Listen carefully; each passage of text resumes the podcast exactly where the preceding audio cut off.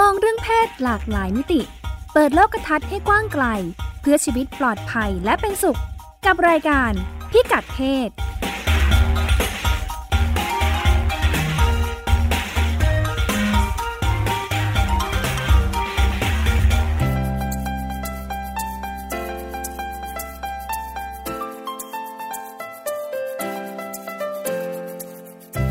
กัดเพศวันนี้ติดตามเรื่องเพศหลากหลายมิติกับเราได้ที่นี่ ช่วงเช็คอิน รูปร่างในอุดมคติ แต่ละยุคสมัยแตกต่างกันอย่างไร ผู้ชายกับผู้หญิง ใครถูกสังคมคาดหวังและถูกกดดันมากกว่ากัน Sex Records ไปติดตามคู่มือการสร้างความเข้าใจเรื่องเพศ ที่จะช่วยให้เด็กเข้าใจคำพูด และการกระทำที่ซ่อนทัศนคติเรื่องเพศในสื่อต่างๆ เรื่องเล็กประเด็นใหญ่ สถานการณ์ของเด็กและเยาวชนที่อยู่ร่วมกับ HIV จำนวนหนึ่งพ่อแม่เสียชีวิตทำให้พวกเขาต้องเติบโตในสถานสงเคราะห์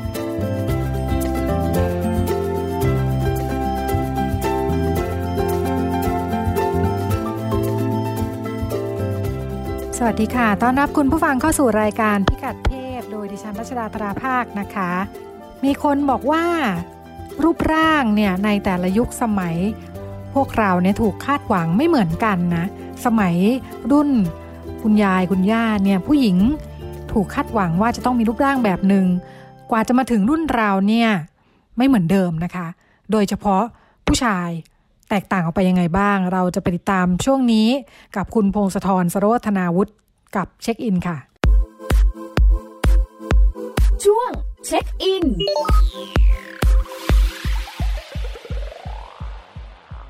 สวัสดีค่ะ คุณพงศธร สวัสดีครับคุณรัชดาครับ เป็นยังไงช่วงนี้คือคุณผู้ชายเนี่ยเวลาเขาเข้าฟิตเนสเนี่ยเขาอยากได้หุ่นแบบไหนมันมีไหมเทรนด์ว่าแบบหุ่นที่ฮิตในยุคนี้มันจะต้องเป็นแบบนั้นแบบนี้กล้ามใหญ่เบอร์นี้ซิกแพคก็ใช่ต้องมีซิกแพคต้องกล้ามใหญ่ค่ะ แต่ว่าต้องต้องเอวคอดครับต้องคือไหเอล่วคต้อองดกว้างอ่าต้องเอวคอดคือห้ามมีกล้ามเนื้อที่เอ้ยห้ามมีไขมันในพุงค่ะ อ่า เป็นรูปร่างในอุดมคติของผู้ชายยุคนี้ค่ะแต่ว่าเขาบอกว่าถ้ามองย้อนย้อนกลับไปเนี่ย มันไม่ค่อยเปลี่ยนแปลงเยอะ ถ้าเทียบกับผู้หญิง ผู้ชายก็จะทรงนี้แหละ ผู้ชายก็จะทรงๆนี่แหละต้องอ่าต้องมีกล้ามเนื้อดูแข็งแรงใช่ต้องมีกล้ามเนื้อมาตั้งแต่ไหนแต่ไรค่ะในแต่สำหรับผู้หญิงเนี่ยครับไม่อะใช่ไรคืออะไรคือตัวกำหนด อะไรคืออ่าตัวกำหนด ความสวยของผู้หญิงไม่เหมือนเดิมเหรอคะ ความสวยของผู้หญิงในมิติของรูปร่างเขาบอกไม่เหมือนเดิมครับ ค่ะ อ่า เขาบอกว่า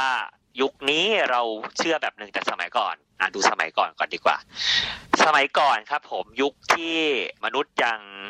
เพึ่งเขาเรียกว่าอะไรเพึ่งพัฒนาเพึ่งเพึ่งมีเพึ่งซีวิไลอะเออเพึ่งเดินสองขาค่ะผู้หญิงต้องอ้วน ผู้หญิงอ่าต้องผู้หญิอ้งวนต้องอ้วน เพิ่งเดินสองขานี่ถึงต้องกับยุคถ้ำเลยไหมคุณพงศธร ใช่ยุคถ้ำลากยาวมาถึงยุคประมาณประวัติศาสตร์เพิ่งจะมีแบบตัวหนังสือ ค่ะ อ่า ผู้หญิงต้องอ้วนครับ หน้าอกใหญ่สะโพกใหญ่ ค่ะ อืม มีอกมีเอวชัดเจน อืม อ่า เพราะว่าจะได้คลอดลูกได้ง่าย อ๋อ ค่ะ มีเหตุผล อ่า มีเหตุผลยุคนั้นทารกตายค่อนข้างง่ายคลอดเออยังไม่มีสูติ ระบบสูตินรีเวชยังไม่ค่อยดี ค่ะ เพราะฉะนั้นอ่า ใช้ดูหุ่นแม่เอาดูหุ่นแม่แล้วก็ค่ะ มันสะท้อนถึงว่าคนที่อ้วนคือมี คือมีฐานะระดับหนึ่งค่ะอ่า มีเงินที่จะกินอืมค่ะนั่นแหละ แล้วก็สามารถคลอดลูกเราเลี้ยงลูกได้ อ่า ลูกสามารถกินนมจากแม่คนนี้ได้ค่ะอ่า เขาบอกให้ดูรูปปั้นที่เป็นรูปปั้นพวกรูปปั้นดินรูปปั้นหินสมัยก่อนครับ ก่อนสมัยกรีกก็ได้ ถ้าเป็นรูปปั้นเทพี เราก็จะเห็นหุ่นอบอวบๆนิดนึงค่ะอ่า แต่ถ้าย้อนไปก่อนหน้านั้นรูปปั้นดินรูปปั้นหินก็จะออกแนวทรงนั้น ทรงเดียวกัน กลมกลมๆจะต้องโตกลมๆผู้หญิงจะต้องรูปร่างกลมๆๆ ค่ะ อืม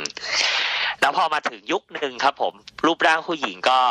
เอ่อก็ยังก็ยังต้องมีอกมีเอวเหมือนเดิมนะครับ แต่ว่าเรามีอุปกรณ์ช่วยก็คือคอร์เซ็ตคอร์เซ็ตอ่าคอร์เซ็ตที่หมายถึงอ่ายุคแบบเราเห็นรูปวาดของชาวตะวันตกที่หน้าอกอ่าใหญ่ๆหน่อย แล้วก็เอวคอดๆแล้วก็ใส่กระโปรงสุ่มอย่างนี้ ใช่จะต้องใส่ค่ะยุคนั้นมีคอร์เซ็ตก็เหมือนเป็นตัวช่วยให้แบบ สะดวกสบายขึ้นนิดนึงละ อ่า ไม่ต้องกินเยอะมากขึ้นก็มีอกมีเอว เอวคอดเพราะทันทีที่คุณใส่อันนี้เข้าไปใช่เพราะว่าคอร์เซ็ตมันต้องมันทำงานยังไงอะมันเหมือนเหมือนอุปกรณ์แต่งกายใช่ไหมฮะค่ะแล้วเวลาใส่มันต้องรัด เหมือนค่ะมันต้องดึงให้ตึงด้วย อืม คือใส่แล้วไม่สบายเนาะฟังดูแล้วเนาะบางคนกระดูกบิดกระดูกผิดรูปเลยก็มีเขาบอก อืมค่ะอืมพอใส่เสร็จมันก็จะมีอกมีเอวขึ้นมาลูกยุคนั้นผู้หญิงก็ยังต้องมีทรวดมีทรงอยู่นิดนึงครับ ผมค่ะ อ่า แล้วพอหลังจากยุคนั้นเป็นต้นมาเราก็เริ่มเข้าสู่ยุคศตวรรษที่ยี่สิบแล้วครับ ยุคปัจจุบันค่ะยุคยุคนั้นเป็นยุคเราเศรษฐกิจตกต่ำแล้วก็มีสงครามโลกเกิดขึ้นค่ะ อ่าผู้หญิงยุคนั้นก็ต้องถอดคอร์เซ็ตออกมาทำงานนอกบ้านละ เป็นช่วงสงครามนี่จะมาใส่คอร์เซ็ตกันนี่ก็จะดูรุ่มร่ามมากนะคะ ใช่ครับวิ่งหนีระเบิดขึ้นมาจะมาเสียเวลงเวลา เพราะว่าแต่งตัวสมัยก่อนมันแต่งตัวนานเขาใส่คอร์เซ็ตระเบิดต้องมีคนมานี่ช่วย จะออกจากบ้านใส่คอร์เซ็ตก่อนไม่ได้นะคะ ไม่ทัน ไม่ได้ค่ะต้องรีบไปนะครับ ต้องรีบวิ่งหนีอ่าค่ะคอสงแล้วคอร์เซ็ตก็เลยหายไปจากหายไปนี้แล้วก็ค่ะแล้วก็มันก็เลยแล้วก็มันเป็นยุคที่เสื้อผ้าสำเร็จรูปแบบ ไม่ต้องสั่งตัดมีบทบาทครับ ไม่ต้องสั่งอ่าตัดคือสำเร็จรูป อืมคือสำเร็จมัยรูปก่อนเดินนู้นพวกคอร์เซ็ตนี่เขาใช้สั่งตัด ต้องสั่งตัดให้พอดีกับรูปร่าง หรืออย่างกระโปรงสุ่มที่คุณรัชดาค่ะพูดเมื่อกี้ก็ต้องก็ต้องสั่งทำเอาครับ เป็นค่ะงานแฮนด์เมดอือืมมของใครของมันนะ ไม่ได้มีแบบของว่ามาหายให้เลือกอย่างนี้ไม่มี ไม่มีไม่มีไซส์ S M L สมัยก่อนไม่มีค่ะค่ะ อ่าแต่พอยุคพอพอยุคหนึ่งขึ้นมา อ่า มันมีเสื้อผ้าแบบ S M L X L ขึ้นมาละค่ะผู้หญิงก็สะดวกสบายเดินไปซื้อในห้างเอาอืมอ่า ยุคนั้นก็เลยเชื่อว่ารูปร่างในอุดมคติของผู้หญิงต้องเป็นรูปร่างแบบ หุ่นทรงตรงแนวตรงแนวเลยครับ คือตัดเสื้อผ้าง่ายหน่อย จะได้ใส่ได้ง่ายจริงเหรออ่าค่ะๆจริง อกต้องไม่ใหญ่มาก ค่ะ อ่า อกต้องไม่ใหญ่มากแล้วก็เอวก็ต้องไม่ต้องก็ต้องไม่ใหญ่มากด้วยเพราะจะได้ใส่เสื้อผ้าได้ง่ายอันนี้อันนี้เขายังเป็นผลพวงจากสงครามไหมคะ คือง่ายๆหน่อยถ้ายากมากนี่ก็จะตัดก็ยากแล้วก็ใส่ก็ยากอีกเดี๋ยวเดี๋ยวหนีระเบิดไม่ทันยังอยู่ในเหตุผลชุดนั้นไหมๆ ใช่ครับมันเป็นมันเป็นเหตุผลชุดเดียวกันค่ะอ่าเขาบอกแต่ว่ามันก็มียุคที่เป็นดาราเซ็กซี่อย่างมาริลินมอนโร พวกนี้เกิดขึ้นเหมือนกันอันอ่านี้หลังยุคสงคราม หลังยุคสงครามก็ยังแบบก็ต้องมีอกมีเอวอยู่บ้างนะ อ่า แต่ว่ามันก็ไม่ได้ถูกกำหนดขึ้นมาจากการใส่คอร์เซ็ตแล้วล่ะอันนั้นก็คือเป็นยุคหนึ่งเขาทำยังไงอะ แล้วคุณมาริลินเขาทำยังไงเขาถึงจะมีอกเอวสะโพกแบบนี้ ผมคิดว่ายุคนั้นแกน่าจะใช้วิธีการ เสริมนะ ใส่เสื้อผ้าเสริมให้มันดูใหญ่อ๋อค่ะ ค่ะ เออ ยัดยัดยัดผ้าเข้าไป อืม ใช้เสื้อผ้าอ่าช่วย ใช้เสื้อผ้าช่วยให้แบบดูมีอกมีเอว อ่า แล้วหลังจากนั้นก็เป็นยุคแฟชั่นครับ ยุคเจ็ดศูนย์แปดศูนย์เก้าศูนย์เป็นยุค ยุคแปดศูนย์เป็นยุคที่เริ่มมีแอโรบิก ค่ะครับเริ่มออกเขาบอกกำลังกาย ตอนเด็กๆ คุณรัชดาตอนเด็กๆมีไหมครับรายการแบบออกกำลังกายแล้วคนออกมาเต้นกัน อืม นึกไม่ออกแฮะ เนาะมีไหมแต่ไม่มีนะ มีไหมมีแต่พึ่งน้อย แต่สักประมาณค่ะแต่ถ้าจำได้ประมาณสิบยี่สิบปีก่อนนะครับค่ะเหมือนแบบมันมีเทรนด์แบบ ต้องไปเต้นแอโรบิกกันตามหมู่บ้านนะในประเทศไทยค่ะแบบอ่าสนามกีฬาต้องมีสอนเต้นแอโรบิก อันนี้ก็น่าจะจะหลังจากที่มันแพร่หลายมากแล้วเนาะที่เริ่มลงไปใช่อันนี้คือเข้าระบบราชการและส่งเสริมสุขภาพค่ะ ประมาณหลังยุค 80 ประมาณหนึ่งประมาณยุคค่ะ90 ยุค 2000 ต้นๆเนี่ย ผมค่ะจำได้ว่ามันจะมีเทรนด์แบบ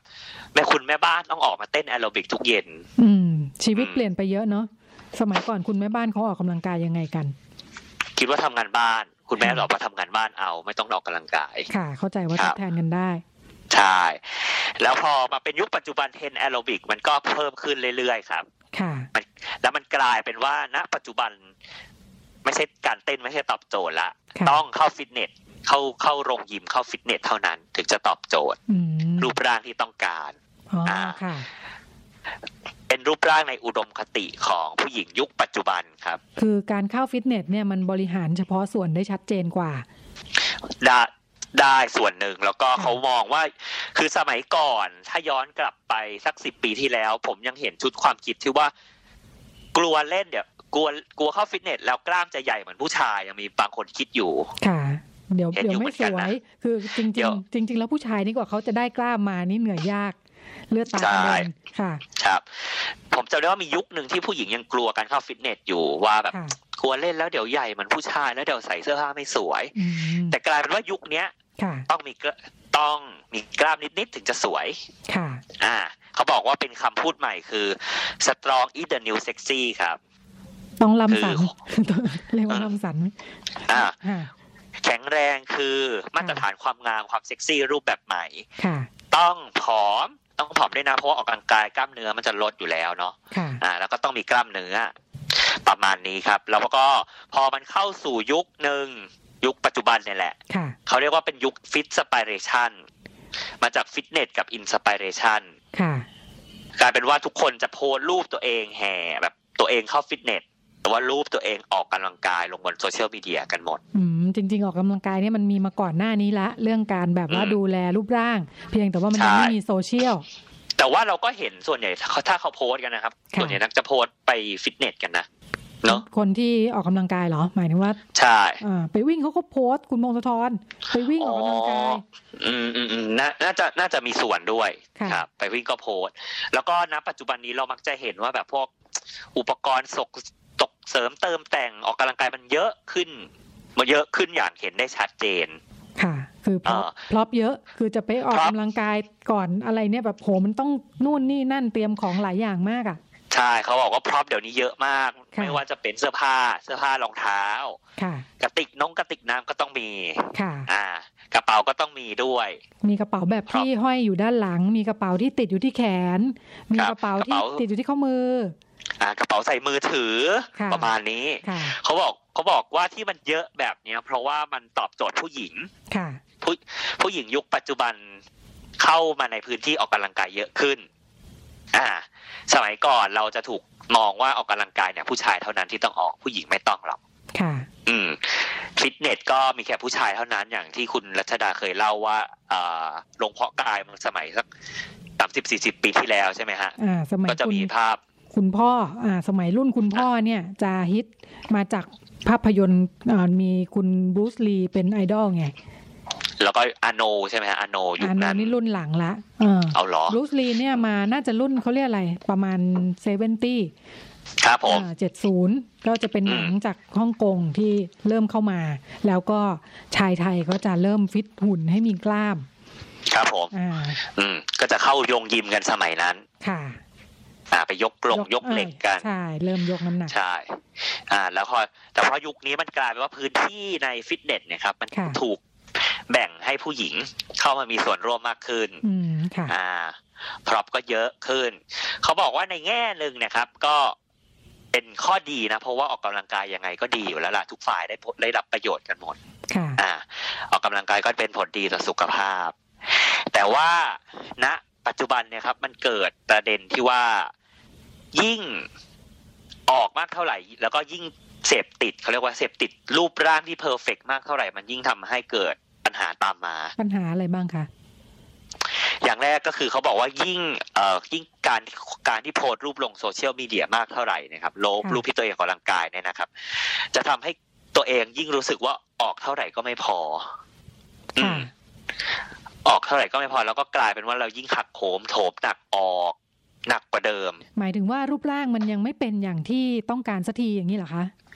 ใช่ครับคือเขาเทียบกันระหว่างคนที่เล่นอินสตาแกรมนะฮะนักจิตวิทยาเขาก็ไปเทียบมา ระหว่างคนที่โพสต์รูปตัวเองไปเที่ยวกับคนที่โพสต์รูปตัวเองออกกำลังกายค่ะเขาดูว่าคนไหนเนี่ย มีความภูมิใจในรูปร่างตัวเองมากกว่ากันเขาก็ไปประเมินมา คนไปเที่ยวอืมเขาก็ภูมิใจสถานที่ที่เขาไปไหมคุณ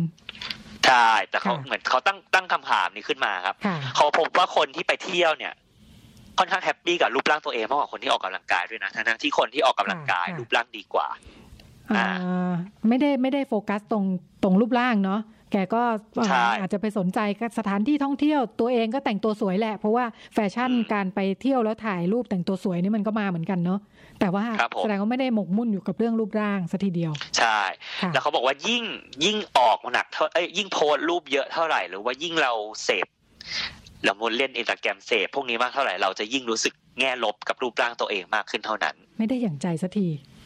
ใช่ไม่ได้ดั่งใจสักทีเหมือนมนุษย์เราเนี่ยครับไม่ค่อยพอใจในตัวเองที่มีอยู่ค่ะเออ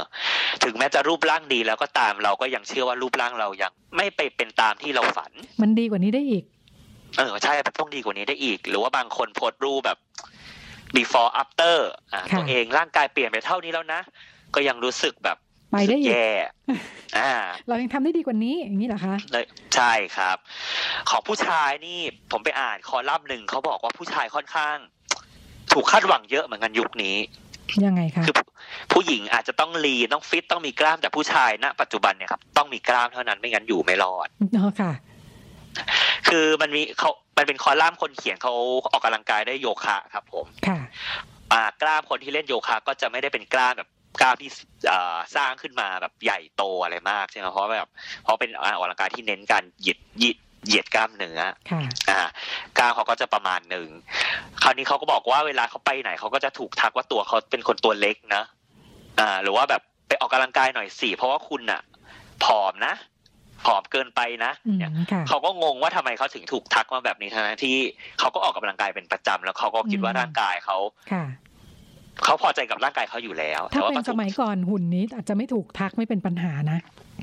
อืมผู้ชายสมัยทั่บุวตไปรีใช่ไหมฮะเอ่อไม่ไม่เออหลังหลังจากนั้นมาดิฉันคิดว่าบรูซลีเนี่ย การมีรูปร่างแบบนั้นเนี่ยก็ก็เป็นในวงจำกัดมากเหมือนกันครับผมค่ะ แต่คนอืมทั่วไปผู้ชายเนี่ยไม่ได้ถูกคาดหวังว่าจะต้องรูปร่างแบบโน้นแบบนี้ ก็ทั่วๆไปธรรมดาอ้วนบ้างผอมบ้างย้วยบ้าง ผู้ชายไม่ได้มี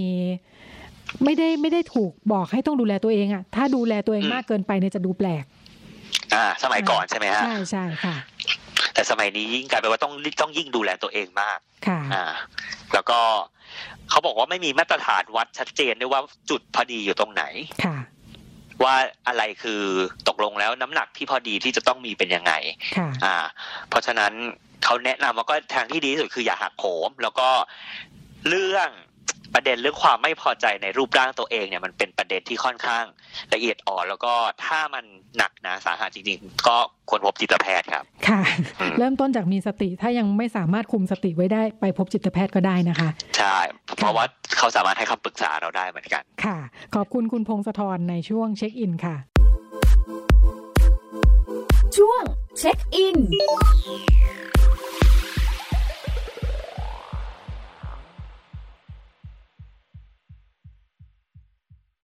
อยู่ที่ไหนก็ติดตามเราได้ทุกที่ ผ่านช่องทางออนไลน์ จากไทย PBS Digital Radio ทั้ง Facebook Twitter Instagram และ YouTube Search คำว่าไทย PBS Radio แล้วกดไลค์หรือ Subscribe แล้วค่อยแชร์กับคอนเทนต์ดี ๆ ที่ไม่อยากให้คุณพลาดอ้อเรามีให้คุณฟังผ่านพอดแคสต์แล้วนะ ที่คุณ อย่ามาถามอะไรที่ search เจอใน Google เออถามกูรูในสิ่งที่ Google ไม่มี TCAS keyword สำคัญเลย ครับ TCAS คือระบบการคัดเลือกค่ะ ดังนั้นถ้าเราบ่นกันเรื่องของการสอบที่ซ้ำซ้อน มันไม่ได้เกี่ยวโดยตรงกับ TCAS อ๋อ เราไปโทษ TCAS เขาไม่ได้ไม่ได้ เพราะเขาไม่ใช่ข้อสอบ ถูกต้อง TCAS คือระบบการคัดเลือก อยากให้ฟังจะได้รู้จากกูรูด้านการศึกษา โดยนัทยาเพชรวัฒนา และวรเกียดนิ่มมาก ในรายการทีคุณทีแคสทุกวันเสาร์ 16 นาฬิกา ทางไทย PBS Digital Radio ฟังสดหรือย้อนหลังทางแอปพลิเคชันไทย PBS Radio และ w w w t h a i PBS Radio com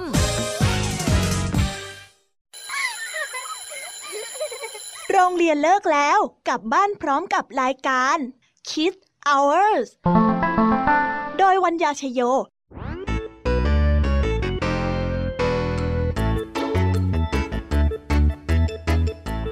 พบกับนิทานคุณธรรมสอนใจ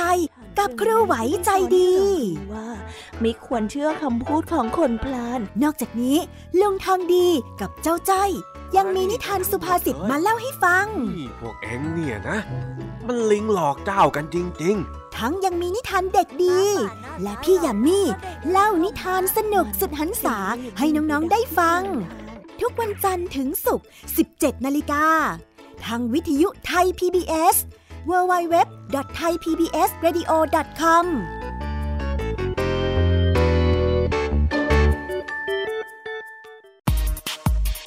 เพราะวิทยาศาสตร์อยู่รอบตัวเรา มีเรื่องราวให้ค้นหาอีกมากมาย เทคโนโลยีใหม่ ๆ เกิดขึ้นรวดเร็วทำให้เราต้องก้าวตามให้ทัน อัปเดตเรื่องราวทางวิทยาศาสตร์ เทคโนโลยี และนวัตกรรม ที่จะทำให้คุณทันโลก กับรายการ s c i e n t e c h ทุกวันจันทร์ถึงวันศุกร์ทางไทย PBS Digital Radio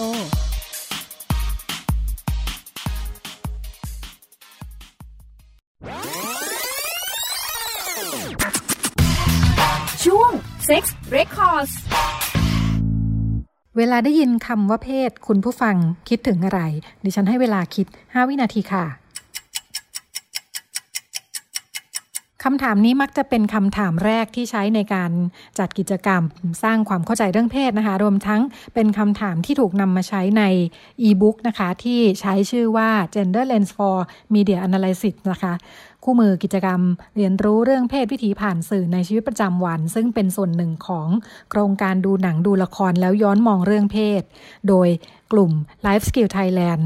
ได้รับการสนับสนุนจากสำนักงานกองทุนสนับสนุนการสร้างเสริมสุขภาพนะคะ โดยกลุ่ม Life Skill Thailand พื้นฐานมาจากกลุ่มจัดกิจกรรมเวิร์กช็อปสำหรับครูนักเรียนครูเยาวชนนะคะเป็นกิจกรรมเรื่องเพศศึกษานะคะ แล้วก็นำมาปรับเพื่อให้เป็นสื่อออนไลน์ เพื่อเผยแพร่ในวงกว้างได้มากขึ้นนะคะ แนวคิด ที่นำมาใช้ในการสื่อสารสร้างความเข้าใจเรื่องเพศทั้งกลุ่มใช้เรื่องของโมเดลภูเขาน้ำแข็งนะคะที่เป็นเป็นไอเดียที่ว่าเวลาเราเห็นการกระทำหรือคำพูดนะคะคำพูดก็เป็นการการกระทำชนิดหนึ่งเนี่ยโดยเฉพาะเรื่องเพศด้วยเหมือนกันนะคะ มันเป็นเพียงแค่ยอดภูเขาน้ำแข็ง แต่ว่ายอดภูเขาน้ำแข็งนั้น มันสะท้อนสิ่งที่อยู่ลึกลงไป ซึ่งเรามองไม่เห็นนะคะ อยู่ใต้น้ำอยู่ใต้ภูเขาเนี่ยสิ่งที่อยู่ใต้นั้นคืออะไรบ้าง คือความรู้สึกคือความรู้สึกของผู้ที่พูดหรือว่าผู้ที่กระทำบางอย่างนะคะ ลึกลงไปกว่าความรู้สึกทำไมเขาถึงมีความรู้สึกแบบนั้น มันอาจจะหมายถึงค่านิยม บรรทัดฐานความเชื่อ คุณค่าต่างๆ ที่เขายึดถือนะคะ รวมทั้งศาสนาหรือว่ากฎหมายก็อาจจะมีส่วน ให้คนเรามีความเชื่อมีทัศนคติแบบต่างๆนะคะ แล้วก็ลึกลงไปใต้กว่านั้นอีกค่ะ ทุกคนมีพื้นฐานความต้องการเหมือนกันนะคะ คือต้องการความปลอดภัย ต้องการความมั่นคงในชีวิต ต้องการมีคนที่เข้าใจ ต้องการได้รับการยอมรับ ดิฉันคุยเรื่องนี้กับคุณอโนพรเคลือแตง จากกลุ่ม Life Skill Thailand ซึ่งจัดทำอีบุ๊กเล่มนี้ค่ะ ใช่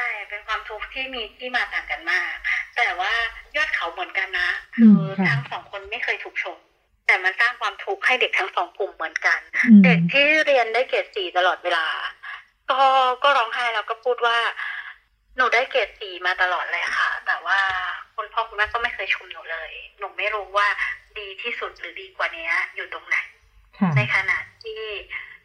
น้องชายของหนูเนี่ย สอบตกมาตลอด ได้เกรดสี่แค่ครั้งเดียว พ่อแม่ก็พาไปเลี้ยงหมูกระทะซูชิอืมค่ะ ในขณะที่เขาเนี่ยได้เกียรติทุกทุกเทอมทุกปี แต่เขาไม่เคยได้รับรางวัล หรือว่าไม่เคยได้รับการชื่นชมเลยค่ะ แล้วก็มีเด็กที่แบบ ไม่ว่าจะทำเท่าไหร่พยายามเท่าไหร่ พ่อแม่ก็บอกว่าแกมันโง่อืม ความพยายามเนี่ยไม่ได้หมายถึงว่าผลจะออกมาดีเสมอไปใช่ไหมการการที่ผู้ใหญ่อะค่ะ มองไม่เห็น ภูเขาน้ำแข็งของเด็ก หรือว่ามองไม่เห็นมายาคติที่เกิดจากสื่ออะค่ะ มันก็ส่งผลกระทบกับเด็กแบบนี้เหมือนกัน แล้วเด็กที่มองไม่เห็นมายาคติจากสื่อ ก็เชื่อสิ่งที่ผู้ใหญ่บอกเชื่อสิ่งสิ่งที่สื่อบอก มันก็มันก็สร้างความรุนแรงต่อชีวิตน้องๆในในหลากหลายมิติมาก ๆเลยค่ะ ค่ะมายาคติเรื่องเพศของกลุ่มเด็กที่ถูกมองว่าเป็นกลุ่มเสี่ยงเป็นยังไงบ้าง พอเขาได้มาร่วมกิจกรรมกับเราเขาสะท้อนอะไรบ้างค่ะที่ที่สำหรับเมย์ค่ะ กลุ่มเสี่ยงคือกลุ่มที่ไม่เสี่ยงค่ะ ยังไงคะกลุ่มเสี่ยงของโรงเรียนนะคะโรงเรียนจะบอกว่ามีพฤติกรรมที่ถกเถียงถกเถียงแบบไม่มาโรงเรียนเริ่มมีแฟนมีเริ่มมีความสัมพันธ์เชิงชู้สาว โรงเรียนจะบอกว่ากลุ่มนี้เท่ากับกลุ่มเสี่ยง ในสายตาของโรงเรียนเนาะแต่ในแต่ในสายตาของเราอะค่ะ เรามองเห็นว่าเด็กที่โรงเรียน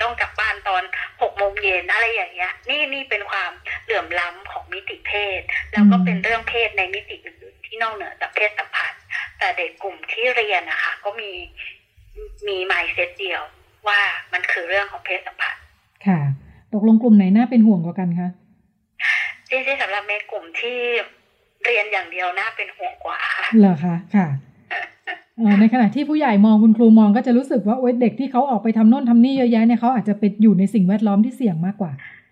ถ้าเรามาดูสถิติเรื่องท้องไม่พร้อมจริง ๆ แบบเอามาคลี่ดูกันทั่วๆนะคะเด็กกลุ่มที่อยู่ในอยู่ในเส้นของการท้องไม่พร้อมเนี่ยเราก็จำเป็นจะต้องยุติการเรียนหรือออกจากโรงเรียนกลางคันเนี่ยค่ะ มักจะเป็นเด็กกลุ่มที่ครูบอกว่าเป็นเด็กดีส่วนเด็กที่เป็นกลุ่มเสี่ยงเนี่ย ออกจากโรงเรียนด้วยสภาวะอื่นอย่างเช่นขาดทุนรอนการศึกษา ไม่มีผู้ใหญ่ปกป้อง หรือว่าสภาพแวดล้อมในการไปโรงเรียนไม่ไม่เอื้ออำนวยต่อการเรียนอะไรอย่างเงี้ยค่ะแต่จะไม่ใช่เรื่องท้องไม่พออืมค่ะอ่าอย่างนั้นแตกต่างกันไหมระหว่างที่อ่ากลุ่มเด็กเรียนเนาะกับกลุ่มเด็กที่ไม่เรียกว่าเป็นกลุ่มเสี่ยง เรียกว่าเด็กกลุ่มที่มีประสบการณ์มากกว่าอย่างนี้ใช่ไหมสมมุติว่าสองกลุ่มเนี้ยไปประสบปัญหาเรื่องเพศ เช่น ท้องไม่พร้อมหรืออะไรก็ตามเนาะ ปฏิกิริยาที่เขาจะตอบรับกับปัญหาเดียวกันที่เขาเจอเนี่ยต่างกันไหมคะ ต่างกันค่ะต่างกัน เพราะว่าน้องๆที่น้องๆที่เขาโดนความรุนแรงอยู่แล้วจากจากสังคมเนาะสร้างบรรทัดฐานให้เขาอยู่แล้วว่าเขาไม่ได้อยู่ในบรรทัดฐานนั้นนะคะเขาก็จะเขาก็จะรับมือกับสิ่งเหล่านี้ได้ดีกว่าพูดเป็นภาษาเขาอะเขาก็บอกว่าเขาก็ไม่ได้มีอะไรจะเสียเนาะคือคนไม่ได้มองเขาดีกว่านี้ ดังนั้น ดังนั้นเขาก็จะแก้ปัญหาไปตามชุดข้อมูล ชุดความรู้ที่เขามี แต่ในขณะที่เด็กกลุ่มเรียนเนี่ย เวลาที่ประสบปัญหา มันโดนความกดดันทับซ้อนว่ามันแบกความคาดหวังของพ่อแม่ผู้ปกครองหรือครูเอาไว้ด้วยเนี่ยมันมีหน้าตาต้องแบกรับ มันเป็นประสบการณ์ใหม่ที่เขาไม่เคยอยู่ในพื้นที่ที่ที่เป็นชายข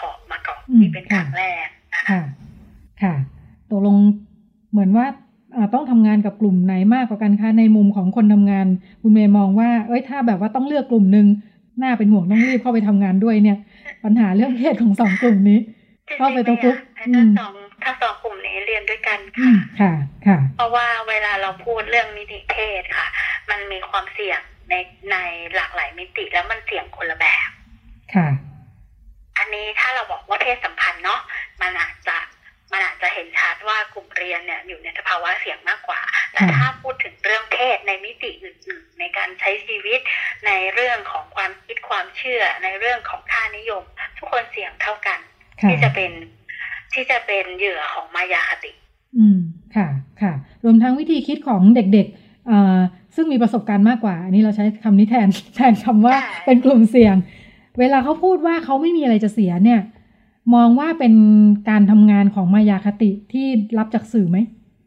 ใช่ค่ะ ค่ะ หลายคนหลายคนที่ยังมีมายาคติ เชื่อเรื่องพรหมจรรย์เชื่อเรื่องคุณค่าในเนื้อตัวร่างกาย เชื่อเรื่องอ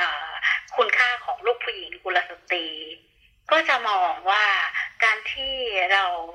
มีเพศสัมพันธ์ไปแล้วเนี่ย คุณค่าของเราลดลง อืมค่ะ ดังนั้นดังนั้นมันจึงเป็นแบ็กกราวน์ของคำพูดของเขาที่ว่าเขาไม่มีอะไรจะเสียค่ะ ค่ะ แต่จริงๆแล้วน้องก็จะยังมีอะไรจะเสียอย่างน้อยก็คือน้องก็จะเสียเวลาไปกับการใช้ชีวิตที่ที่ไม่คุ้มค่าแล้วไม่เกิดประโยชน์ต่อตนเองเนี่ยค่ะมันมันก็จะเป็นเรื่องที่จะต้องคลี่คลายให้เขาเห็นว่าคุณค่าในชีวิตเขาอยู่กับสิ่งที่เขาปฏิบัติในปัจจุบัน ไม่ได้เกี่ยวกับเพศภาวะ ว่าเพศสภาพหรือว่าเพศกำเนิด หรือว่าพรหมจรรย์ใด ๆ ที่เขายึดโยงอยู่ตามมายาคติของสื่อบอกค่ะโอ้ยคุณเมย์เวลาเวลาฟังแบบนี้ ถ้าถ้าอ่าซีรีส์ละครที่พูดถึงความบริสุทธิ์สวยงามผุดผ่องของนางเอกอย่างนี้เนาะเราก็จะรู้สึกว่าเอ๊ะมันเป็นละครอีกรุ่นหนึ่งที่เด็ก ๆ รุ่นนี้เขาไม่ดูกันแล้วหรือเปล่าเขาก็ยังดูกันค่ะแต่มันจะถูกปรับรูปแบบไปเป็นไปเป็นรูปแบบอื่น ตอนนี้เด็ก ๆก็จะมีถ้าเราจะเคยได้ยินว่า เราจะมีสาววายที่อ่านนินิยายที่เป็นชายรักชายคู่จิ้นอะไรเหล่านั้น มีการแปะ fiction ด้วยตนเอง มีการเขียน story ด้วยตนเองซึ่งถ้าเราเข้าไปอ่าน story เหล่านี้ที่เด็กๆเขียนนะคะ มันก็หนีไม่พ้นตบจูบนะ มันแค่เปลี่ยนบริบทของชายหญิงไปเป็นชายชาย หรือมีรูปแบบ การการเข้าสู่ความสัมพันธ์ที่หวือหวาแฟนตาซีมากกว่านิยายรุ่นเก่าแค่นั้นเอง ค่ะ ค่ะ เรามีแบบฝึกหัด เรามีแบบฝึกหัดท้ายเล่มมาค่ะที่เป็นที่เป็นชุดโฆษณาบางอันที่พูดถึงลักษณะการชอบพอของผู้ชายกับผู้ชาย ซึ่งเราเวลาเราเปิด ซีรีส์เนี้ยคลิปเนี้ยให้เด็กๆดู เด็กๆก็จะรู้สึกว่า โอ้ยมันน่ารักจังเลยมันมันมันฟินมากมันมุงมิงมันดูโรแมนติกจากจากภาพจำที่มันเกิดขึ้นว่า ผู้ชายหน้าตาดีทำอย่างนี้มาใกล้ดูโรแมนติกต่างแต่ในความเป็นจริงอะพอเวลาเราคลี่คลี่มันออกมา ให้วางความโรแมนติกเอาไว้ก่อน เราจะมองเห็นความรุนแรงที่มันซ่อนอยู่แบบนั้น ว่าน้องจินตนาการใหม่ เอาความเป็นจริงนะ ว่าถ้าน้องอยู่ในห้องแล้วมีคนแปลกหน้าทำแบบนี้ เดินเข้าหาแบบนี้ทำกิริยาแบบนี้น้องรู้สึกยังไงมันก็จะเริ่มเห็นว่าอ๋อจริงๆเนี่ยมันเป็นความเป็นจริงของชีวิตที่อับสอนเนาะว่า อ่า แล้วถ้าเราลองเอาเพศเนี่ย แทนลงไปในเหตุการณ์นี้ ถ้าเพศหญิงถูกกระทำแบบนี้ เขาจะถูกช่วยเหลือไหมคะ อืมค่ะ แล้วถ้าเพศชายกระทำแบบนี้กับเพศชายเขาจะถูกช่วยเหลือไหมคะ มันก็จะมีคำตอบออกมาค่ะ ว่าเนี่ยมันเป็น gender based เนาะเวลาผู้ชายกระทำกับผู้ชายผู้ชายไม่ถูกช่วยฮะเพราะอะไรเพราะกอบมันบอกว่าผู้ชายดูแลตัวเองได้ ผู้ชายตีกันเป็นเรื่องของผู้ชายนะไม่ไปยุ่งเดี๋ยวโดนลุกหลง แต่ผู้ชายทำร้ายผู้หญิง ผู้ชายตีผู้หญิง ผู้หญิงต้องถูกช่วยเพราะผู้หญิงอ่อนแอ แต่ในความเป็นจริงคือ ใครถูกทำร้ายก็ต้องถูกช่วยค่ะ เพราะว่ามันเป็นความรุนแรงโดยไม่เกี่ยวกับเพศค่ะ แสดงว่าการชวนเด็กๆ พูดคุยหรือว่าไปตามดูว่าเด็กๆเเขากำลังรับสื่ออะไรอยู่ แล้วก็มีความคิดความเชื่อยังไงนี่เป็นเรื่องสำคัญเหมือนกันเนาะก็เอามาคลี่คลายอะค่ะ ไม่งั้นเราก็จะเจอเด็กที่เขียนแฟนฟิกเนี่ย เวลาเราเข้าไปอ่าน เรื่องในแฟนตาซีของเขาอะเราเราจะรู้เลยว่าคนเขียนเนี่ยอายุน้อยหรือคนเขียนเนี่ยไม่ได้มีประสบการณ์ทางเพศใด ๆ มันคือจินตนาการล้วน มีเด็กเขียนว่า อ่าเรียกพรมจันทร์ขาดดังแควกน่ากลัวมากค่ะซึ่งเมื่อเราอ่านเราก็แบบว่าเดี๋ยวดิเอาดีๆนะ มันได้เหรออะไรอย่างเงี้ยเราคือคนคนที่เขียนเรื่องนี้ก็มีคนอ่านแบบสามสี่แสนอย่างเงี้ยค่ะมันก็จะแปลว่า มีเด็กจำนวนหนึ่งที่จดจำว่า อ๋อ เวลาเยื่อพรมจันทร์ขาดเนี่ย มันจะต้องแบบแบบนี้อะไรอย่างเงี้ยดูกระเริกมากทีเดียว อ่า เหมือนสมัยก่อนที่ภาพจำแบบโอ้การเสียพรมจันทร์มันต้องมีเลือดเลอะผ้าปูที่นอนนึกออกไหมค่ะคือตอนสมัยเมเด็กๆเนี่ยไม่มีภาพจำแบบนั้นจากสื่อนะว่าเพราะเราเสียพรมจันทร์ต้องมีเลือดเลอะจากที่นอน แล้ววันที่เราเสียพรมจันทร์อ๋อไม่ไม่มีอะไรเลย เอ๊ะ หรือยังไงเนี่ย ฉันยังไงเนี่ย สับสนในชีวิตเลยทีเดียวอ่า สับสนในชีวิตทีเดียวมันเป็นอะไรแบบนั้นนะคะ ซึ่งมันไม่ได้หลุดไปจากเมื่อก่อนเลยนะ มันเปลี่ยนรูปแบบไปเด็กๆ ยุคนี้ก็ยังมีคำถามของเรื่องเพศเหล่านี้อยู่ ซึ่งล้วนเป็นมายาคติที่เกิดขึ้น ค่ะงั้นดิฉันจองไว้ล่วงหน้าเลยนะคุณเมย์จะในฐานะคนที่ไปติดตามวรรณกรรมเด็กๆ พวกนี้เยอะด้วยเจนเดอร์เลนแบบที่มีเนี่ย อาจจะต้องชวนคุยกันได้อีกตอนหนึ่งต่างหากเลยนะคะ น่าสนใจทีเดียว เรื่อง แบบแฟนฟิกอะไรเหล่านี้ใช่ใช่ว่าเด็ก ๆเขาสื่อสารกำลังรับรู้อะไรกันบ้างเนาะแล้วมันมีข้อควรระวังต้องตามไปให้ข้อมูลกันยังไงบ้าง จริงๆแล้วว่าผู้ใหญ่อะต้องต้องมาสนใจสิ่งสิ่งที่เด็กอ่านค่อนข้างเยอะเลยนะ เพราะว่า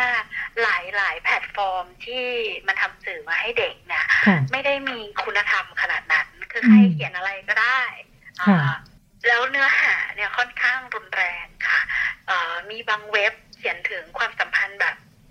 ในครอบครัว พ่อข่มขืนลูกเลี้ยงอะไรอย่างเงี้ย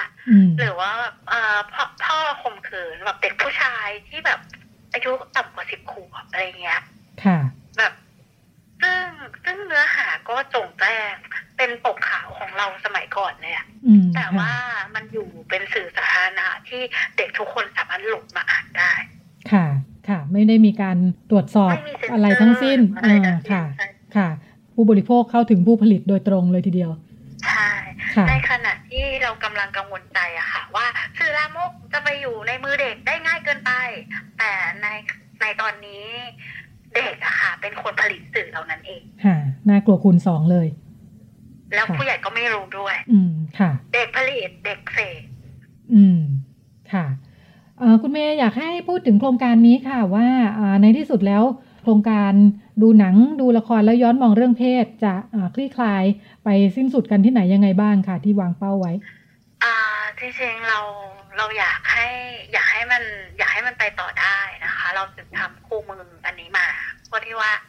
อ่าจะได้โรงเรียนหรือว่าผู้ใหญ่ที่อยากจะทำกิจกรรมเรื่องการมองสื่อเนี่ยได้เอาไปใช้กับเด็กได้ง่ายขึ้น แต่ได้ได้ได้เห็นชุดความคิดของเด็ก หรือแม้แต่ชุดความคิดของตัวเองอะค่ะก่อนที่จะไปสอนเด็กด้วย เพราะว่าตัวแบบทดสอบอะอย่าง pre test ที่เราให้ทำเหมือนเหมือนที่เรายกตัวอย่างค่ะถ้าผู้ใหญ่ยังตอบว่าเด็กแรกเด็กจำสอนอย่างเงี้ยมันแปลว่า mindset คุณน่ะ ก็เป็น fix mindset ไม่ใช่ grow mindset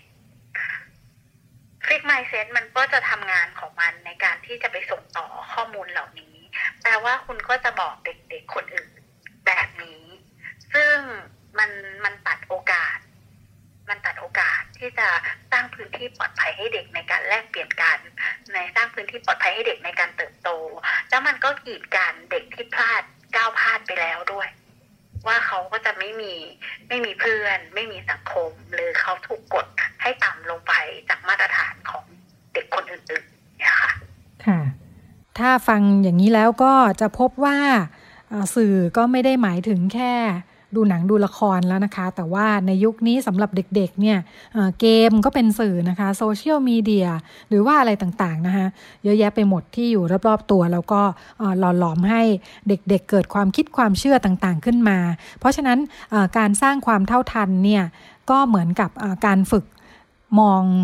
สื่อนะคะโดยการใช้สื่อเป็นเครื่องมือเพื่อให้เราเกิดความเท่าทันอคติทางเพศ ซึ่งถ้าเรามีมุมมองนี้แล้วเนี่ยหลังจากนั้นเวลาเราไปพบเจอเรื่องนี้ในชีวิตประจำวันเนี่ยเราก็จะสามารถรู้ว่าเเรื่องนี้มันถูกมองด้วยมุมมองพื้นฐานความคิดความเชื่อ ซึ่งอาจจะแตกต่างกันไปของแต่ละคนนะคะ แล้วก็เราจะจัดการกับมันยังไง อาจจะไม่ต้องเอเป็นทุกข์หรือว่าถูกค่านิยมเหล่านั้น ทำให้เรารู้สึกแย่หรือว่าสถานการณ์เลวร้ายลงไปอีกนะคะก็จะเป็นการทำให้คุณภาพชีวิตน่าจะดีขึ้นจากการปรับมุมมอง ซึ่งถ้าสนใจสามารถไปดาวน์โหลดอีบุ๊กเล่มนี้ได้จากเพจของ Life Skill Thailand นะคะ ก็เป็นช่วงที่นำมาฝากกันนะคะ ในช่วงนี้แล้วก็เราไปกันต่อในช่วงเรื่องเล็กประเด็นใหญ่ค่ะ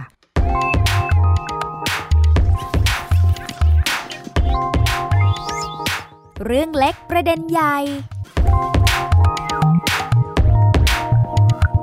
ในช่วงเรื่องเล็กประเด็นใหญ่นะคะ วันนี้ดิฉันอยู่กับตัวแทนจากเครือข่ายเยาวชนที่อยู่ร่วมกับเชื้อ HIV ประเทศไทยนะคะ คุณนพรุษหมื่นแก้ว แล้วก็คุณภูมิชนอบอุ่น สวัสดีค่ะ สวัสดีครับ สวัสดีครับผม อยากให้เล่าให้ฟังสถานการณ์ของเด็กและเยาวชนที่มีเชื้อ HIV เขาเติบโตกันอะไรยังไงบ้างทำไมจำนวนหนึ่งไปอยู่ในสถานสงเคราะห์ครับต้องเกรินก่อนครับว่าช่วงประมาณปี 35ถึง38 นะครับก็คือจะเป็นช่วง 35ถึง40นะครับจะเป็นช่วงที่ HIV อ่าระบาดในประเทศไทยค่อนข้างมากครับทำให้ส่วนหนึ่งเนี่ยผู้ที่ติดเชื้อไปนะครับ ต้องเสียชีวิตครับแล้วส่วนหนึ่งเนี่ยผู้ที่ติดเชื้อและเสียชีวิตเนี่ยก็คือเขามีลูกด้วยครับแล้วลูกของเขาเนี่ยส่วนหนึ่งก็จะมีชีวิตรอดเติบโตมาจนถึงทุกวันนี้ครับ ดังนั้นก็จะเป็นพอไม่มีพ่อแม่แล้วเขาไปอยู่กับญาตินะครับ ทางญาติเขาอะบางคนก็คือเลี้ยงไม่ไหวหรือว่าประเมินแล้วเขา เขาอยากให้คนที่มีความรู้เฉพาะด้านก็คือสถานสงเคราะห์เนี่ยดูแลต่อนะครับ ก็ส่งไปว่าเด็กเราเนี่ยครับต้องไปอยู่ในสถานสงเคราะห์แล้วก็ต้องเติบโตมาในสถานสงเคราะห์อะครับเป็นค่ะเรื่องค่ะราวคุณภูมิชนคุณหมีภูครับค่ะ อยากให้เล่าให้ฟังว่าเอ่อในการเอ่อใช้ชีวิตในสถานสงเคราะห์เนี่ยการดูแลไปเป็นยังไงบ้าง สามารถดำเนินชีวิตได้เหมือนหรือแตกต่างจากเด็กทั่วไปยังไงบ้างค่ะอืมในมุมในมุมของเคสนะครับที่ที่ที่คิด ที่ที่ดูแล้วอะส่วนใหญ่อะคือเขารู้สึกว่ามันอ่าไม่มีการแบบได้รู้สึกว่าได้อยู่กับตัวเอง เพราะว่าส่วนใหญ่ต้องอยู่กับส่วนรวมถูกไหมครับเหมือนอยู่โรงเรียนประจำใช่ครับเพราะว่าคิดต้องคิดถึงส่วนรวมเสมอค่ะ ส่วนใหญ่ต้องคิดถึงส่วนรวมเสมอ เพราะว่าจากเด็กทั่วไปอะเขายังมีโอกาสที่อาจจะได้อยู่ตัวเอง หรือได้คุยตัวต่อตัวของกับพ่อแม่หรือว่าผู้ปกครอง แต่ไรเนี่ยแต่ที่เนี้ยเด็ก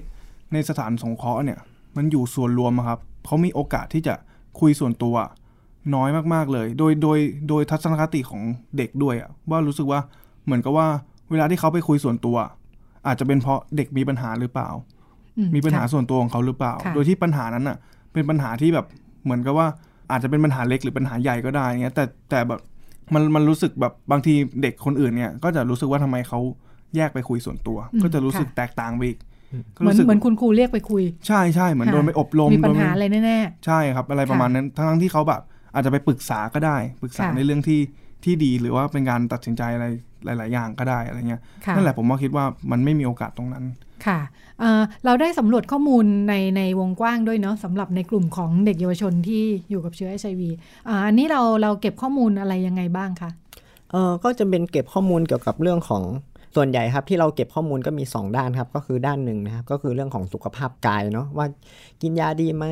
CD4 ครับภูมิต้านทานเนี่ยยัง ดีอยู่ไหมไวรัสโหลดคุมได้ไหมอะไรประมาณนี้ครับค่ะเรื่องนี่ส่วนสุขภาพหนึ่งครับอืมสุขภาพกาย แล้วก็สุขภาพใจก็จะเป็นเรื่องของตัวเองเนี่ยรู้สึกด้อยค่า หรือว่ามีปมกับคำว่า HIV มากน้อยแค่ไหนครับแล้วก็สังคมรอบข้างที่ที่อยู่ด้วยเนี่ยคิดว่าเขาอะเข้าใจเรามากน้อยแค่ไหนครับ ก็จะเป็นการประเมินแล้วก็เก็บข้อมูลตรงนี้เบื้องต้นนะครับที่ค่ะอืมที่ค่ะทำมาครับค่ะเอ่อพอเก็บข้อมูลตรงนี้แล้วเราเห็นความแตกต่างไหมระหว่างเด็กที่อ่าเติบโตในสถานสงเคราะห์เนาะกับการอยู่ในครอบครัว เออข้อมูลตรงเนี้ยครับเรา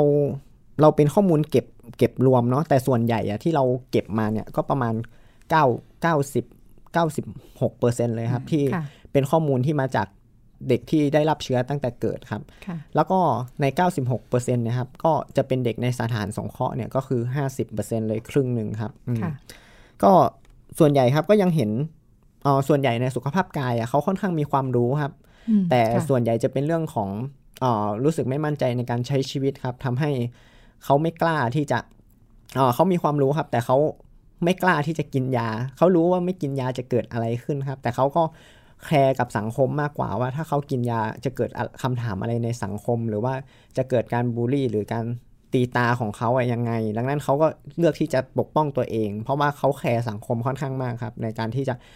รู้ว่าทำลายเอ่อก็คือเหมือนเป็นทางทำร้ายตัวเองทางอ้อมครับ โดยวิธีการที่เราไม่กินยาแล้วก็เกิดการป่วยอะไรเนะครับค่ะอืมจากการที่เราสอบถามมานะครับเขาบอกว่าเขารู้สึกว่าเอ่อ HIV เนี่ยมีผลต่อชีวิตเขาเนี่ยรู้สึกด้อย แล้วก็รู้สึกมันแย่มากๆเนี่ยประมาณสิบประมาณยี่ยี่สิบยี่สิบแปดเปอร์เซ็นต์ครับอืม ที่รู้สึกแย่มากๆ แย่มาก ๆ ก็เป็นเป็นกรณีที่น่าเป็นค่ะห่วงอยู่เหมือนกันครับ ค่ะค่ะอ่าแต่พูดถึงว่าโดยโดยภาพรวมเนี่ยจริง ๆ แล้วอ่าเด็กและเยาวชนที่ที่อยู่กับเชื้อเนี่ยอ่าน่าจะอยู่ในเงื่อนไขของการที่ต้องดูแลสุขภาพ ต้องพบหมอต้องอะไรอยู่แล้วอย่างต่อเนื่องอย่างนี้ใช่ไหมคะใช่ครับเออแต่ก็ยังอ่าถ้าเป็นปัญหาที่เขาไม่ดูแลตัวเองตามที่ควรจะเป็นเนี่ยเป็นเรื่องที่เกี่ยวพันมากับเรื่อง ความรู้สึกดีหรือไม่ดีกับตัวเองใช่ครับอืมอืมส่วนใหญ่จะเป็นการที่ไม่กล้าเนาะเพราะว่าค่ะจะมีแบบนี้ครับ เพราะว่าเด็กเด็กเยาวชนที่อยู่ร่วมกับเชื้อ HIV ตั้งแต่เกิดครับ เริ่มต้นเลยเขาจะมารับยาที่คลินิกกุลมาลาเวศครับ ที่จะเป็นคลินิกเด็กรับยาโดยตรงครับ แล้วพอเกิน 18 ขึ้นมาแล้ว หรือบางโรงพยาบาลก็ 15 ครับก็เขาต้องย้ายไปคลินิกผู้ใหญ่ครับ แล้วการที่เขาเปลี่ยนสังคมไปคลินิกผู้ใหญ่ครับเขาก็รู้สึกไม่มั่นใจละเพราะส่วนใหญ่คลินิกผู้ใหญ่เนี่ยเขาก็จะต้องดูแลตัวเองเป็นส่วนใหญ่ แล้วก็จะมี เป็นเด็กเยาวชนที่ได้รับเชื้อตอนโตตอนตรวจนะครับ ดังนั้นเขาก็รู้สึกไม่ค่อยมั่นใจที่จะเจอสังคมใหม่ ๆ ก็เลยทำให้เขาแบบไม่ไม่กล้าที่จะไปรับยาเองครับทำให้เขา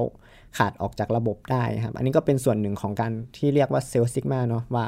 เออไม่มั่นใจหรือตีตาตัวเองว่ากลัวคนอื่นรู้อะไรเงี้ยครับอืมเพราะว่าค่ะเป็นสังคมใหม่ที่เขาต้องเผชิญค่ะเอ่ออย่างเวลาอ่าการที่อ่าเด็กเยาวชนอยู่ในสถานสงเคราะห์เนี่ยในสถานสงเคราะห์ไม่ได้มีเฉพาะกลุ่มเด็กที่อ่ามีเชื้อ HIV เนาะหมายถึงว่าใช่มีครับมีมีกลุ่มกลุ่มอื่น ๆด้วย การอยู่เนี่ยมันแบ่งแยกอะไรกันยังไงบ้าง แล้วก็อ่าเรื่องความรู้สึกแบ่งแยกแตกต่างอันนี้มันเกิดไหมกับเด็กที่อยู่ในสถานสงเคราะห์ เกิดครับ เพราะว่าเอ่อมีสถานของเขาหนึ่งแล้วกัน ที่เขาเอ่อแบ่งแยกเป็นกลุ่มบ้านเด็กที่กินยาแล้วก็เด็กที่ไม่ได้ทานยาอะไรเงี้ยอืมก็คือจะแยกเลย ส่วนที่ไม่ทานยาเขาก็แยกหญิงชายเรียบร้อยอืมแต่ส่วนที่ทานยาเขาก็จะอยู่อยู่รวมกันอืมก็คือมันมันมันเหมือนกับว่าก็โดนแบ่งแยกนะตอนนั้นแล้วอะไรเงี้ยครับค่ะทำให้แบบเหมือนกับว่าก็แบ่งแยกสังคมอืมอะไรประมาณนี้ จริง ๆ มันมีแบบแบบนี้ด้วยนะว่าในสถานสงเคราะห์ครับก็คือการอยู่ร่วมกัน แล้วก็จะมีกฎระเบียบอะไรบางอย่างที่ ต้องมีทำงานใช่ไหมที่ที่เคยเจอนะก็คือแบบมีเวรทำความสะอาดห้องโรงอาหารนี่ยครับแต่ถ้าเด็กที่มีเชื้อ HIV ครับก็จะได้รับอภิสิทธิ์เป็นพิเศษว่าไม่ต้องทำงานเหล่านี้ เพราะว่างานเหล่านี้เป็นงานหนักอะไรประมาณนี้ครับก็เนื่องความเป็นห่วงของทางสถานสงเคราะห์เองทำให้เอ่อทำให้เด็กที่มีเชื้อ HIV เองรู้สึกว่าเป็นเด็กเด็กพิเศษ แล้วก็บางทีก็เอ่อเด็กที่ไม่ได้กินยาครับ ก็จะรู้สึกว่าเอ้ยได้รับอภิสิทธิ์มากเกินไปทำให้เกิดการ บูลลี่กันครับ การการไม่ไม่ลงรอยกันภายในสถานสงเคราะห์ครับค่ะเออจริง ๆ แล้วโดยโดยข้อเท็จจริงเนี่ยเงื่อนไขเรื่องสุขภาพเนี่ยมันมันสำคัญมันเกี่ยวมันเรียกว่าอะไรมันกำหนดการใช้ชีวิตของกลุ่มที่อยู่กับเชื้อเอชไอวีไหมถ้าดูแลตัวเองดีเป็นพิเศษเนี่ยเราก็สามารถใช้ชีวิตได้ตามปกติ ไม่ได้ต้องแบบว่าทำงานน้อยกว่าคนอื่นห้ามเล่นกีฬาใช่อะไรอย่างงี้ ใช่ครับใช่ใช่ครับ แต่เป็นเหมือนความเชื่อในยุคก่อนเนาะที่ค่ะคนดูแลสถานสงเคราะห์เองอาจจะยัง เอาปรับตัวยังไม่ทันนะว่า เออต่อคือเขาก็เป็นห่วงเด็กครับ ที่ว่าอืมก็ยังสุขภาพไม่แข็งแรง แต่ความแต่ข้อเท็จจริงแล้วอะก็คือถ้ากินยาต่อเนื่องครับ ก็มีสุขภาพแข็งแรงสามารถที่จะทำงานหรือเรียนเหมือนกับคนที่ไม่ได้กินยาต้านได้ครับอืมอันนี้ผมขอเสริมตรงที่เอ่อค่ะที่เขาแยกนะครับ มันก็มันมันก็จะมีแบบที่ประเด็นคือที่เขาแยกอะเพราะสมัยก่อนอะก็มีเด็กที่ติดเชื้อแล้วก็มีป่วยเป็นโรคติดต่อ เขาจึงแยกไว้แล้วเหมือนว่าผู้ เด็กพวกนั้นอะก็ป่วยกันบ่อยเปลี่ยนอะไรเงี้ยก็จะต้องมีแยกไว้เพราะมันเป็นโรคติดต่อเขาก็กลัวจะติดต่อไปอะไรเงี้ยเขาก็เลยแยกตัวนั้นไว้แต่พอ เหมือนกับว่าเวลาที่เขาเข้าใจมากขึ้น หรือว่าอะไรก็แล้วแต่ที่มีการรักษาดีขึ้น เหมือนกับว่าเขาก็เริ่มแบบให้ให้กลับมารวมกัน แต่พอกลับมารวมกันเหมือนกับว่าจากปัญหาสุขภาพกายอะดีขึ้นแต่สุขภาพจิตเหมือนแย่ลงอะไรประมาณนี้ครับ แล้วเหมือนกับว่า เพราะว่า เราต้องอยู่กับร่วมกับคนที่ไม่ได้ทานยาแล้วอืมหรือคนที่ทานยาอะไรเงี้ยคราวนี้พอถึงเวลาที่จะต้องทาน เด็กก็ต้องแยกไปกิน ก็ต้องแยกกันไปกินอยู่ดีอะไรเงี้ยเหมือนกับว่ามันก็เริ่มมีความแบบแตกต่างอีก พอรวมกันก็มีความแตกต่างในนั้นอืมและเด็กอยู่ส่วนอยู่ส่วนรวมตลอด แล้วเหมือนสถานสงเคราะห์มีไมเซ็ตที่ว่าต้องคิดถึงส่วนรวมเป็นหลักอืมอะไรเงี้ยครับค่ะนั่นแหละครับผมก็ก็เลยก็เลยรู้ก็เลยเหมือนก็มีเคสที่น้องที่แบบรู้สึกว่าไม่อยากเป็นแบบ ไม่อยากแตกต่างกับคนอื่น อยากแบบเนียนอยู่กับอืมสังคมอะไรอย่างเงี้ยครับ